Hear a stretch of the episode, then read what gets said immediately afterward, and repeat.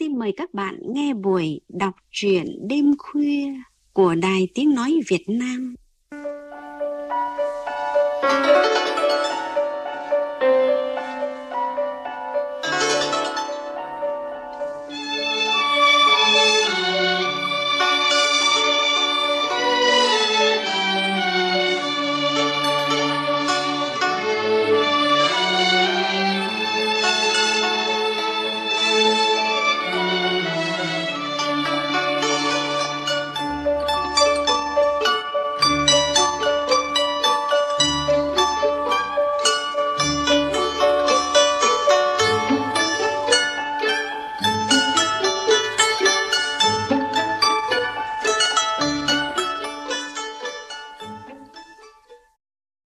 Thưa các bạn, nhà văn trẻ Nguyễn Luân sinh năm 1990 tại Hữu Lũng, Lạng Sơn. Mẹ là người Nùng nên Nguyễn Luân từ bé đã được thấm đẫm trong không gian văn hóa dân tộc Nùng với những khúc hát then ngọt ngào, những điệu dân ca sli mượt mà say đắm. Chuyện ngắn trình làng đầu tiên của Nguyễn Luân là chuyện Cồn Hoa Tím, đăng trên tạp chí Văn nghệ xứ Lạng khi anh đang học trung học phổ thông. Kể từ đó, Nguyễn Luân tiếp tục theo đuổi đề tài miền núi và đã được nhận nhiều giải thưởng đó là giải C Hội Văn học Nghệ thuật Lạng Sơn 2016-2018, Giải Văn học Nghệ thuật Hoàng Văn Thụ lần thứ 5 năm 2019, Giải tư cuộc thi truyện ngắn Lửa mới 2018-2019 do Tạp chí Văn nghệ Quân đội tổ chức. Nguyễn Luân đã xuất bản hai đầu sách, đó là tập truyện ngắn Đôi mắt Sơn Dương, nhà xuất bản Dân trí 2020 và truyện dài Bước về phía mặt trời nhà xuất bản Kim Đồng 2020. Trong chương trình đọc truyện đêm khuya lần này, chúng tôi trân trọng gửi tới quý thính giả truyện ngắn của Nguyễn Luân mang tên Xuân về trên mắt đá. Tác phẩm được rút từ tập truyện ngắn hay năm nay của nhiều tác giả do nhà xuất bản văn học vừa ấn hành.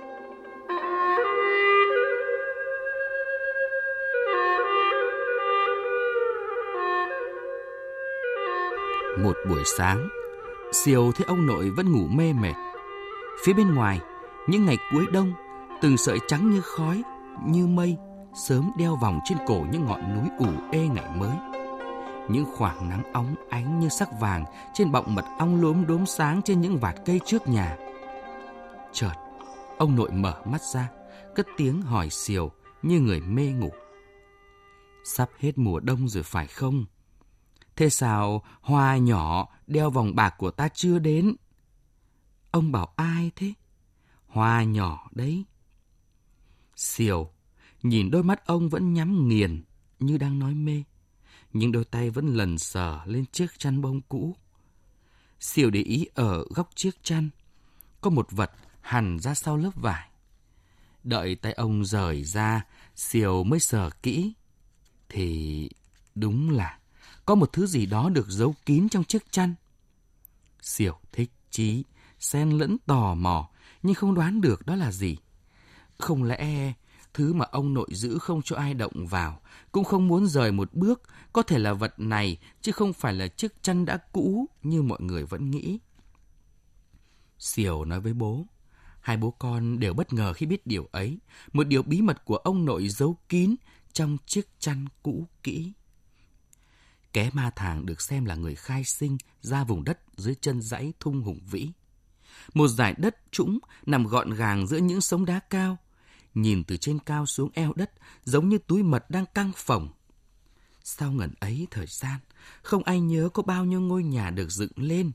Tất cả đều rất mực nể trọng ké ma thàng. Coi ông nội siêu là thổ địa sống của cả vùng này. Ông nội siêu thường bảo, Đất đai này là của ông trời, không phải của ta.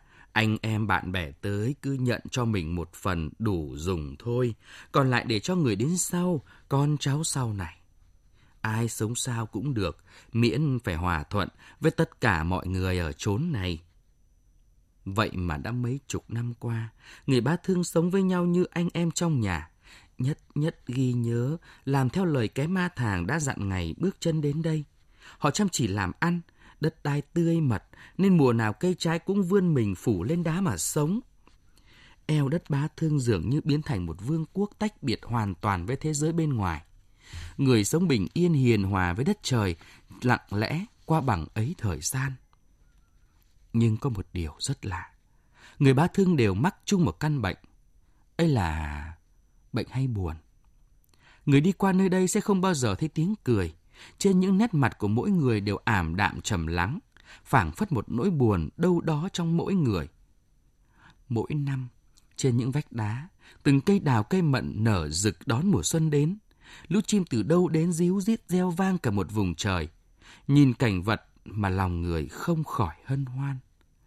Vậy mà, dường như mỗi độ xuân về như thế, thì người bá thương lại như phát bệnh nặng hơn, trên những khuôn mặt ráo rác những nỗi buồn từ đâu kéo đến.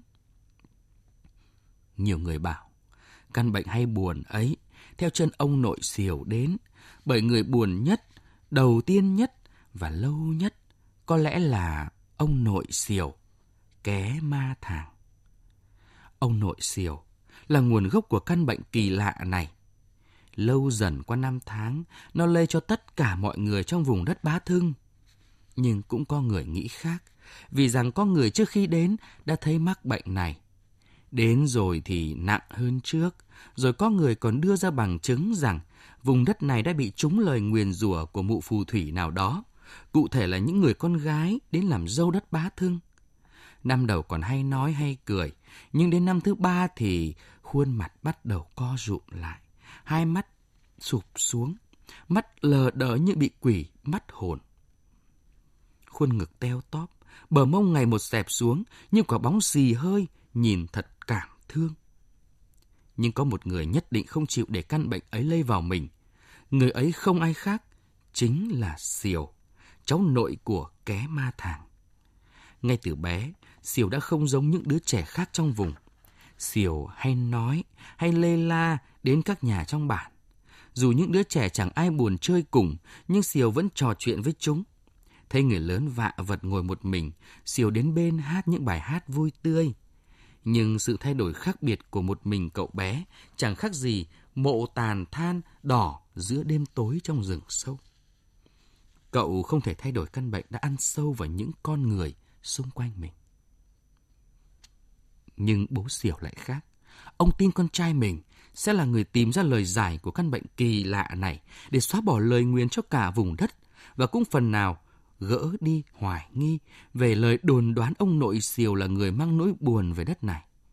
Ông nghĩ kỹ, tính kỹ thì chỉ có cách cho Siêu đi học. Cái chữ sẽ dắt Siêu đi đến được nhiều nơi.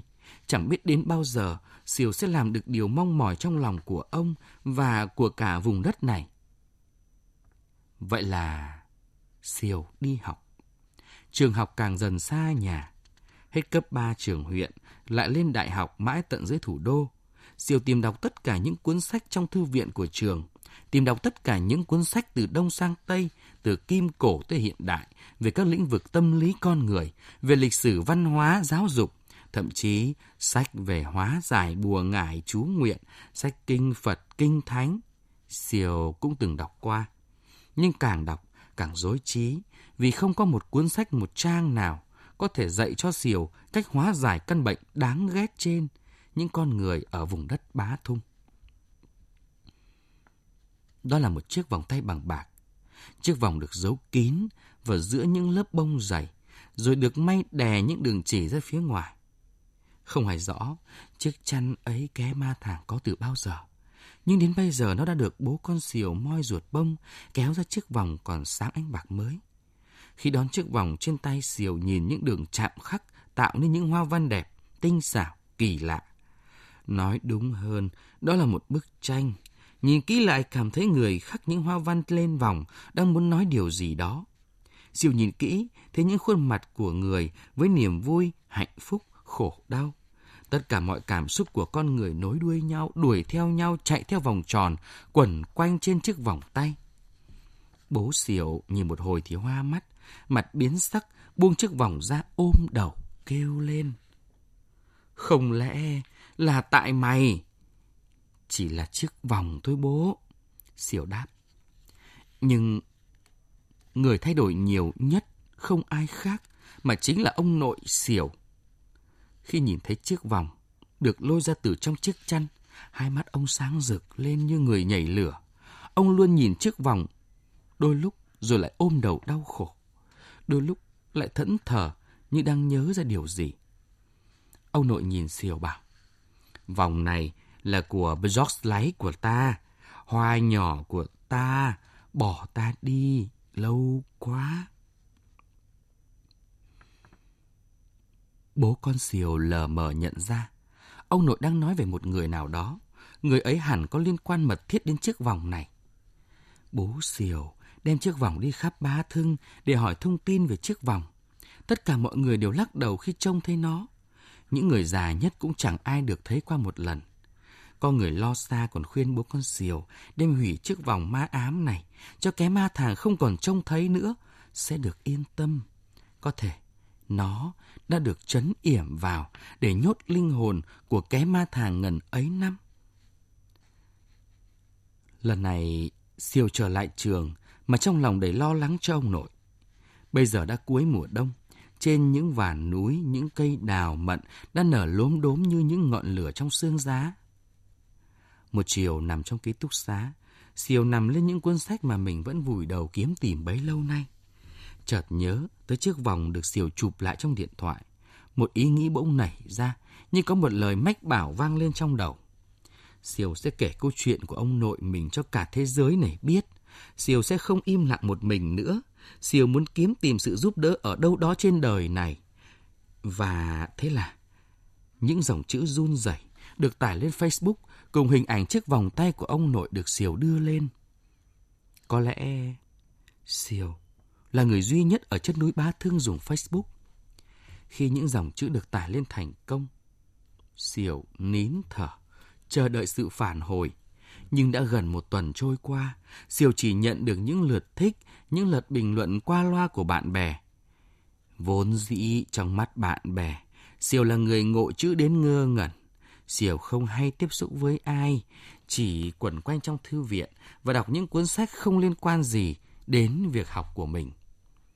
Câu chuyện mà Diều đưa lên mạng, nhiều người đang nghĩ cậu cóp nhặt từ đâu đó, trong một cuốn sách nào đó mà ít người đọc tới. Và nó thật chẳng đáng quan tâm. Bây giờ đã là 11 giờ đêm, khi cả ký túc chỉ còn lác đác ánh đèn từ các căn phòng còn sáng. Nhưng mỗi khi Diều vẫn vật lộn trong đám sách mới mượn từ thư viện, thì có tin nhắn mới.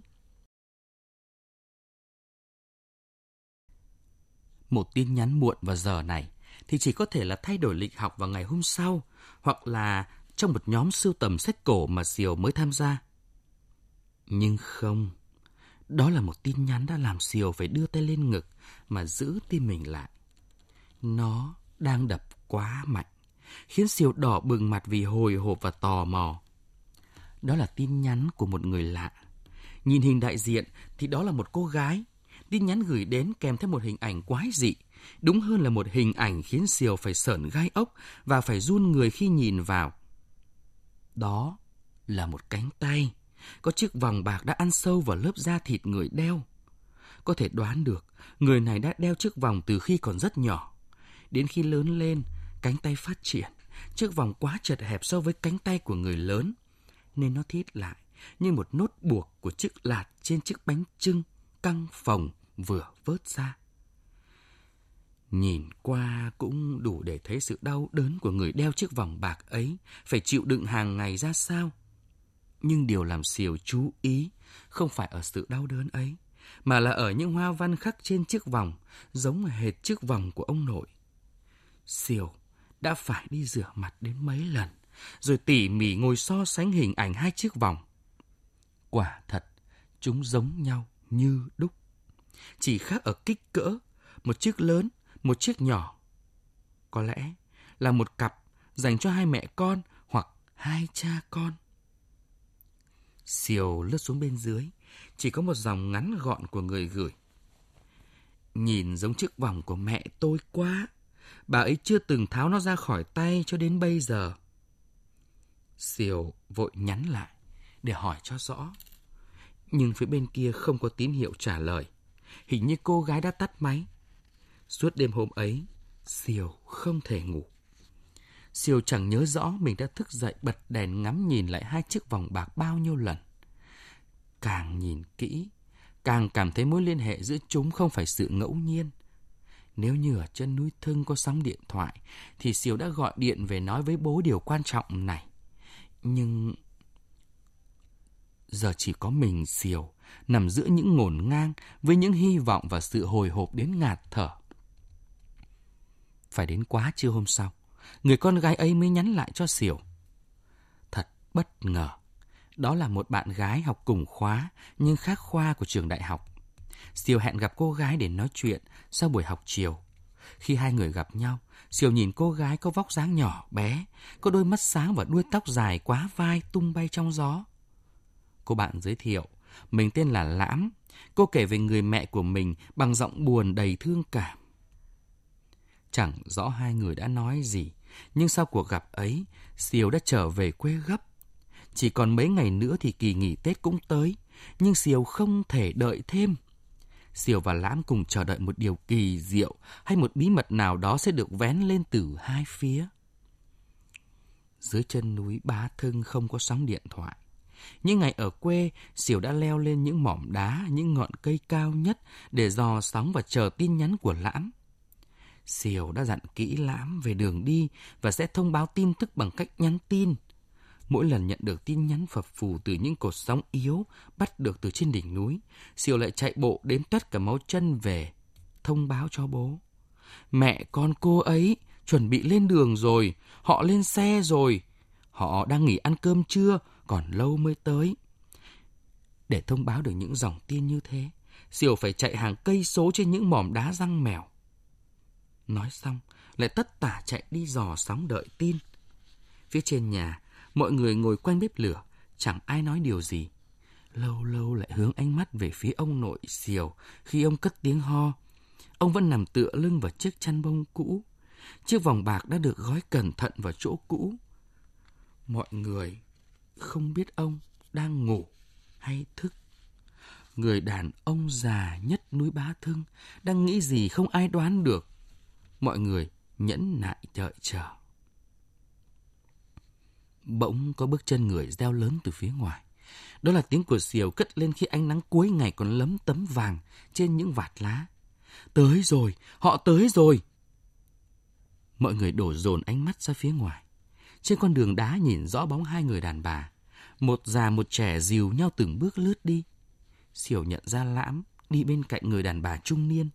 Trên những ô cửa nhà, những cái đầu thò ra nhìn theo những động tác của hai người khách lạ mới tới. Khách bước lên thang nhà, ké bá thương. Mọi người xúm lại chào nhau. Người khách lớn tuổi, khóe mắt đã nhòe đỏ, chẳng rõ vì đường xa hay vì nước mắt. Khi chiếc áo dài tay được cởi bỏ, mọi người ồ lên nhìn vào cánh tay kỳ lạ của vị khách. Ông ma sảng lập cập chạy tới, nâng cánh tay có chiếc vòng bạc lún sâu vào lớp da thịt người phụ nữ lên nhìn kỹ, rồi ngả người ra phía sau mà thốt lên. Giống, giống quá! Mọi người lại hướng ánh mắt theo lưng ông, đang tiến về phía ké ma thẳng. Đang nghiêng đầu ngủ, như chưa hề biết sự xuất hiện của hai người khách trong nhà. Từ trong chiếc chăn cũ, một chiếc vòng bạc được kéo ra, mọi người dì rào bàn tán. Khi ông ma sảng đưa chiếc vòng đến trước mặt, người khách bỗng quỳ sụp xuống như có vật nặng đè ập lên vai. Theo ánh mắt của mọi người, người khách lớn tuổi trong tư thế quỳ từng bước, run rẩy lê tới trước mặt cái ma thẳng. Từng bước chậm rãi trong tiếng nín thở của mọi người xung quanh. Cái ma thẳng vẫn nằm yên đầu ngủ, hơi thở khó nhọc hắt qua khóe miệng ngậm hờ. Khi hai người đã tới đủ gần, người khách lạ phải khó khăn lắm mới đưa được cánh tay run, khẽ lay người đang ngồi trước mặt, thức dậy. Ông! Ông! Ké ma thẳng hé mắt ra nhìn. Đôi mắt đục nhận ra người trước mặt, nhưng vẫn nằm yên trong cơn khó nhọc. Người khách lạ từ từ đưa hai chiếc vòng về phía đôi mắt mờ đục đang mở. Bông cái ma thằng ngồi vực dậy, nhưng có một sức mạnh nào đó thổi vào người. Đôi bàn tay gầy guộc cầm lấy cánh tay đeo chiếc vòng bạc của người đàn bà kéo lại phía mình. Như một người thức dậy sau cơn mê tỉnh. Cái ma thàng nhoài cả thân mình về phía trước để vạch tung mái tóc người khách lên như muốn kiếm tìm điều gì đó phía sau gáy. Trong hơi thở đổ dồn, cái ma thàng thốt lên đứt quãng. Vòng bạc, sẹo, cái sẹo đây rồi, con gái, con gái của ta đây rồi. Trời ơi, con gái ơi. Bố, là bố phải không?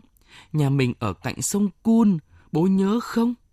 Nhớ, bố nhớ chứ, bố nhớ con quá, gái nhỏ của cha ơi. Nhìn những gì diễn ra trước mắt, những người chứng kiến bỗng ứa nước mắt theo hai cha con. Có lẽ đây là lần đầu tiên những người bá thương khóc vì nhau và khóc cùng nhau. Mùa lũ năm ấy, nước về sớm hơn mọi năm. Ông Lãm mải đuổi theo đàn chim bên kia sông. Tới khi trở về, nước lũ đang đỏ ngầu dâng lên hai bờ. Vợ ông mang theo đứa con gái hai tuổi, lên thuyền sang bên sông đón ông. Khi thuyền ra đến giữa dòng, một thân cây khô trôi theo dòng nước, vô tình va vào, làm lật úp chiếc thuyền vào buổi chiều hôm ấy. Vợ và con gái ông Lãm đã bị con nước gầm rú nuốt chửng. Suốt đêm hôm ấy, trong cơn mưa tầm tã, người đàn ông đau khổ đã lặn ngụp dưới dòng sông nước cuộn chảy để tìm xác hai người. Ba ngày sau, khi cơn lũ rút đi, xác vợ ông giạt vào bãi hoa cải ven sông. Ông nhận ra vợ mình khi trên tay bà vẫn đeo chiếc vòng bạc mà ông đã nhờ người thợ bạc khéo nhất vùng đánh cho một đôi. Một cho vợ ông, một cho con gái. Ông Lãm đã chôn vợ mình xuống những cánh hoa cải dã rời ấy, nhưng giữ lại chiếc vòng bạc bên mình. Ông đã đi khắp hai bờ con sông để tìm kiếm người con gái bé nhỏ ấy, nhưng mọi sự kiếm tìm đều trong vô vọng. Cuối cùng, người đàn ông đau khổ ấy đã bỏ vùng quê gắn với những nỗi buồn ấy mà ra đi. Ông tìm đến vùng đất bá thương mãi trên vùng cao núi đá, chôn chặt nỗi đau trong lòng. Ông lấy vợ, sinh con và người bá thương vẫn gọi ông là ké ma thàng bây giờ. Lại nói về người con gái của ông Lãm ngày ấy.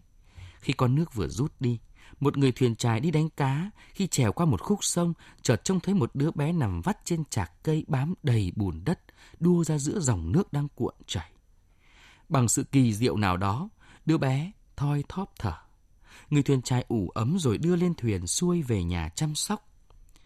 Đứa bé tỉnh dậy nhưng không nhớ nhà mình. Ông lão đánh cá, đánh tin, tìm người thân khắp nơi cho cô bé, nhưng không có lời đáp. Thứ duy nhất để tìm kiếm chỉ là chiếc vòng bạc với những hoa văn chạm nổi kỳ lạ mà đứa trẻ mang trên tay cũng không thể giúp được gì. Ông nghĩ, có thể đứa trẻ tội nghiệp này đã trôi giạt từ đầu nguồn con sông tới đây. Nó tới được với ông cũng là duyên, cũng là nghiệp của ông lão. Khi ông lão chết đi, người con gái ấy cũng lấy chồng và chiếc vòng đeo tay vẫn nằm trên cánh tay từ ngày ấy đến bây giờ. Và giờ đây, người phụ nữ ngồi trước mặt ông, đang gục mặt khóc lên vầng ngực có trái tim chứa đựng những buồn đau và khổ ải trên đời của ông, đã trôi giạt đến quá nửa đời người, đã tìm thấy cha của mình. Nỗi niềm tủi hờn, sự vui sướng như cùng nhau ảo đến, khiến hai người như chìm vào những cảm xúc mà loài người từng nếm trải trên đời này. Chao ôi! Đời người! Con người ta sống trong một vòng tròn luân hồi những xúc cảm hỗn độn, những khổ ải bi thương lẫn sự hoan hỉ, là chiếc vòng kim cô nhốt người ta vào mà không có chặng cuối cùng. Những ngày sau đó, điều kỳ diệu đã xảy ra ở vùng đất Bá Thưng. Có lẽ bắt đầu từ cái ma thằng, người đàn ông sống già nhất. Mới hôm trước, người còn ngồi vắt lên thành giường, nay đã được cô con gái lưu lạc dịu ra suối, ngồi nhìn mặt trời lên. Nhìn bóng hai cha con, người thì đã tàn héo cả một đời người còn lại. Người mái tóc đã điểm bạc ngồi bên nhau lặng yên trong một ngày mới sang. Từng người trên những mái nhà sàn bỗng túa ra ngoài sàn ngắm nhìn mặt trời lên. Lần đầu tiên mặt trời ở cái đất eo đất lọt giữa những ngọn núi cao mà mặt trời đỏ và nắng thì ấm áp đến kỳ lạ. Còn gió thì từ trên những vầng cây như hát lên một khúc nhạc khe khẽ và vui tươi. Đám đàn ông từ đâu kéo nhau tụm lại thành từng đám, nói chuyện dâm gian. Những khuôn mặt đàn bà bỗng hồng rực lên theo ánh nắng. Họ ý ới gọi nhau, đem đổ khâu vá ra suối giặt rũ và thêu thùa những cánh hoa đỏ rực trên những mảnh vải thẫm màu. Những đứa trẻ con cũng thôi ủ ê quanh chân người lớn. Chúng bắt đầu kéo nhau thành từng đám. Kỳ lạ hơn, chúng đã bắt đầu khóc và có cả những nụ cười. Những nụ cười giòn phá tan cả không gian vắng lặng trên những vách núi và những đôi mắt của trai gái bỗng lấp lánh như những giọt sương lấp ló trên những con đường len lỏi giữa những sống đá sừng sững. Người bá thưng bắt đầu nói nhiều, bắt đầu khóc nhiều và cười nhiều nhưng bù lại những gì mà trước đây họ quên mình có quyền được khóc, quyền được nói cười như thế. Mùa xuân năm nay đến vào những ngày nắng ấm, đẹp nhất trên những mỏm núi, trên những hõm đá như những đôi mắt của núi, của từng đốm lửa đỏ, trắng hồng, của hoa đào hoa mận đang bừng lên như con người thắp lửa. Trên những sàn nhà, từng đám người ngồi bá vai nhau gục đầu vào vai nhau mà nói cười dâm gian. Chẳng ai nhớ về căn bệnh hay nỗi buồn mà mình đã mang. Bấy lâu nay tan biến từ lúc nào. Người buồn nhất và cuối cùng nhất có lẽ là Siêu lúc này. Mỗi lần ngồi một mình nhìn lên những vạt hoa đang bay trong gió, lòng Siêu chợt dấy lên những suy nghĩ xa gần. Chẳng biết Siêu đang buồn hay vui, mà trên môi khẽ mấp máy một nụ cười. Một nụ cười, nửa như muốn khóc.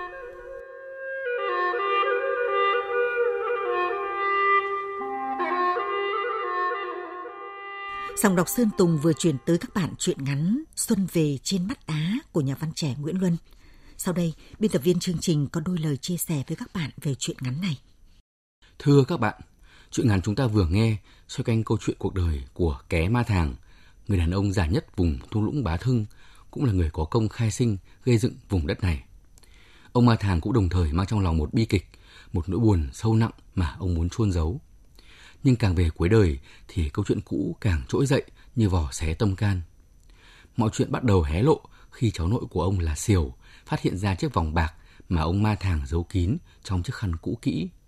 Siểu quyết tâm tìm hiểu bí mật về chiếc vòng cũng là để hóa giải căn bệnh buồn bã kỳ lạ của tất cả những con người ở vùng Bá Thưng.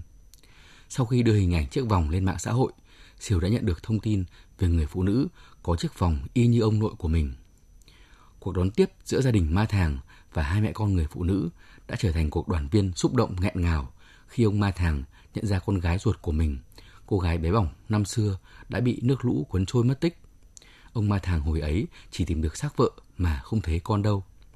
Vậy là nỗi buồn của miền đất đã được hóa giải bởi người đứng đầu, ông Ma Thàng, đã cất đi được gánh nặng u sầu suốt bao năm trong lòng mình.